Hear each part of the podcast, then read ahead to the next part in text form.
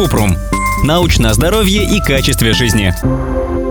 Моему сыну 6 лет. Всегда спал без подушки. А сейчас бабушка настаивает на том, что уже пора спать на подушке. А если сын и не просит ее, подушка все равно нужна? Кратко. Ребенку до года подушка не нужна, а потом по желанию. Если вашему сыну удобно без подушки, может спать без нее. Осталось только рассказать об этом бабушке.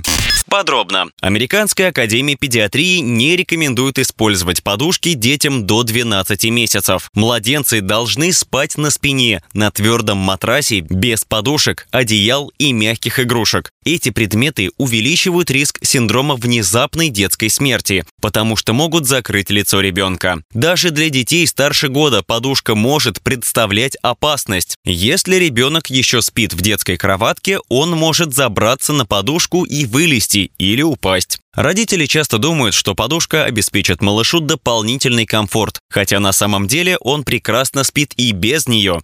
Возможно, прежде чем давать ребенку подушку, стоит подождать, пока он проявит к ней интерес и не будет много двигаться по ночам. А если ребенку комфортно спать без подушки и у него хороший сон, пусть спит так, как ему нравится. Даже у некоторых взрослых подушка вызывает боль в шее, головную боль, учащение сердцебиения, и все это влияет на качество сна. Поэтому они убирают подушку и пробуют спать без нее. Так что нет никаких медицинских рекомендаций, что спать без подушки вредно. А если вам нравится спать на подушке, мы уже рассказывали, как выбрать удобную.